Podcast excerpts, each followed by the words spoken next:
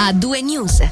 Sting con Rushing Water quando in A2 News qui su Radio Ticino ci stiamo avviando al termine anche della puntata di oggi, ma non prima di aver dato uno sguardo alle notizie del giorno per quanto riguardano la cronaca regionale. Sì, e in apertura c'è il piano industriale delle nuove officine FFS di Castione, verranno creati non 300 ma 360 impieghi, crescerà anche il volume di investimento dai 360 milioni previsti a 580.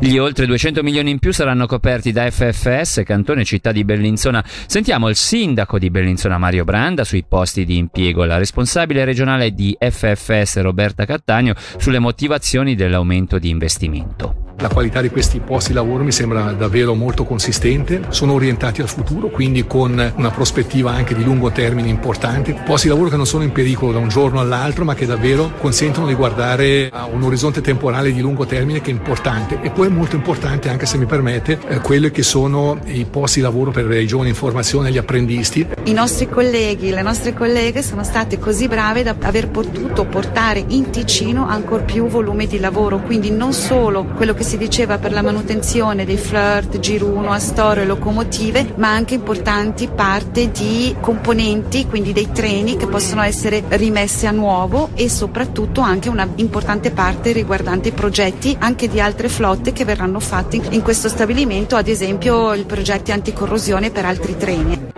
Cambiamo argomento, purtroppo si torna a parlare di violenza tra giovani perché sabato sera di fronte al Palacinema di Locarno un gruppo di ragazzi incappucciati ha assalito un 17enne e un 18enne che è intervenuto per porre fine alla rissa. Quest'ultimo è stato scaraventato a terra e colpito ripetutamente sulla testa con anche una bottiglia, come ci ha confermato la madre, al punto da doversi recare al pronto soccorso e successivamente sottoporsi a un attacco. I genitori hanno intenzione di sporgere denunce, come ci è stato confermato poco fa dalla madre Yamira Malè, che abbiamo incontrato questo pomeriggio. Il loro avvocato sarà il sindaco del comune del Gambarogno, Gianluigi della Santa. Il papà di mio figlio ha ricevuto questa chiamata ed è mio figlio che stava male che doveva venire a prenderlo per portarlo al pronto soccorso a farsi vedere perché lo avevano pestato di brutto. Si stavano divertendo con tutti gli amici come fanno ogni sabato e stranamente mio figlio non viene sempre a Locarno ma questa sera avevano scelto la rotonda di Locarno è nata questa risa con il suo migliore amico che hanno iniziato questi ragazzi improvvisamente a pestarlo a sangue nel viso, un minorenne. Dopodiché mio figlio stava male, ha interferito e ha provato a separarli in una maniera pacifica. Dopodiché lo hanno preso in dieci ragazzi incappucciati, lo hanno buttato per terra e lo hanno pestato soltanto sulla testa. Le hanno dato una bottiglia nella parte di dietro, questo mio figlio non si è accorto perché lo hanno raccontato gli amici. Come genitori e per rispetto anche di altri genitori, la nostra intenzione è fare un'accusa di tentato omicidio contro queste persone per poter finalmente fermare la violenza in Ticino.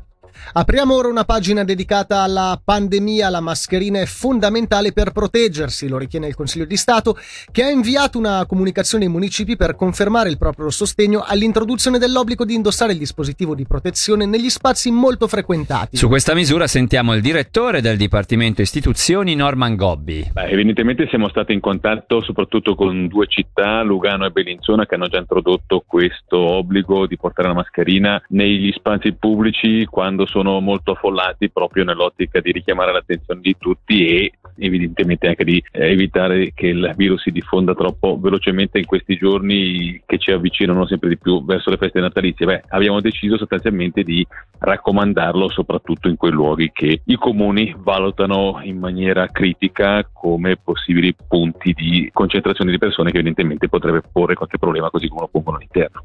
Il municipio di Locarno, dal canto suo, poco fa ha comunicato la decisione di raccomandare fortemente la mascherina nei luoghi pubblici più affollati. L'esecutivo ha inoltre deciso l'obbligo del 2G, solo vaccinati o guariti, per accedere a Locarno on Ice. E restiamo nell'ambito del 2G. Da questa sera l'accesso a tutte le piste svizzere avverrà con questo concetto dai 16 anni, a comunicarlo il club dopo una riunione della Lega.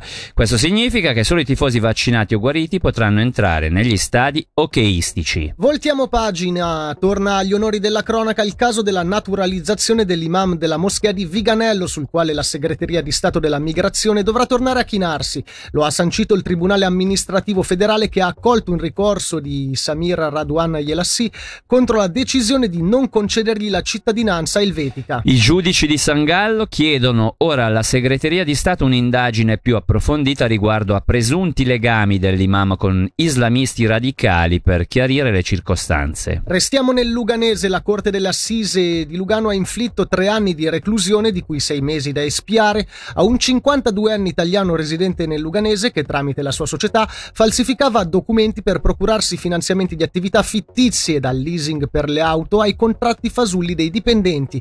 L'uomo aveva pure partecipato nell'aprile 2015 al furto della cassaforte al ristorante Mary di Lugano. Andiamo nel grigione italiano, Roveredo deciderà a metà gennaio se il carnevale 2022 previsto dal 16 al 20 febbraio avrà luogo o meno. Il comitato della Lingera vuole prima valutare l'evolversi della situazione pandemica. In chiusura, Meteo Svizzera per domani ha diramato un'allerta di grado 3 sul Ticino per l'arrivo della neve. L'allarme è valido dalle 6 di mattina fino alle 18, previsti fino a 15 cm sopra i 200 metri e fino a 20 cm sopra i 600 metri. La polizia ticinese ha invitato gli automobilisti a non mettersi in viaggio se non strettamente indispensabile ogni in ogni caso a munirsi di equipaggiamento invernale. E Michele, domani noi non ci metteremo in viaggio con i nostri ascoltatori perché a Due News si prende una giornata di pausa, domani è festa, eh, però l'informazione ci sarà comunque. Esatto, ci sarà comunque perché alle 13 e alle 14 avremo delle edizioni speciali per eh, approfondire, per trattare il tema delle elezioni del ticinese Ignazio Cassis a presidente del Consiglio federale, quindi presidente della Confederazione. E quindi domani seguiremo questa elezione del presidente della Confederazione, quindi di Ignazio Cassis. Eh, ci sarà anche la possibilità quindi magari di restare a casa e seguirci eh, sulla radio, viste che le condizioni meteo non saranno il massimo. Esatto, assolutamente, infatti come ha comunicato la polizia, come diciamo prima, restate a casa se è possibile, non mettetevi alla guida e a due news invece tornerà eh, da giovedì sempre al solito orario. Quindi dalle 17 alle 19 saremo ancora con voi per tenervi in compagnia per due ore con musica e informazione, invece adesso vi lasciamo a Meshup con Matteo Vanetti e Barbara Buracchio da Davide Maggiori e da Michele Sedili. L'augurio di una buona serata.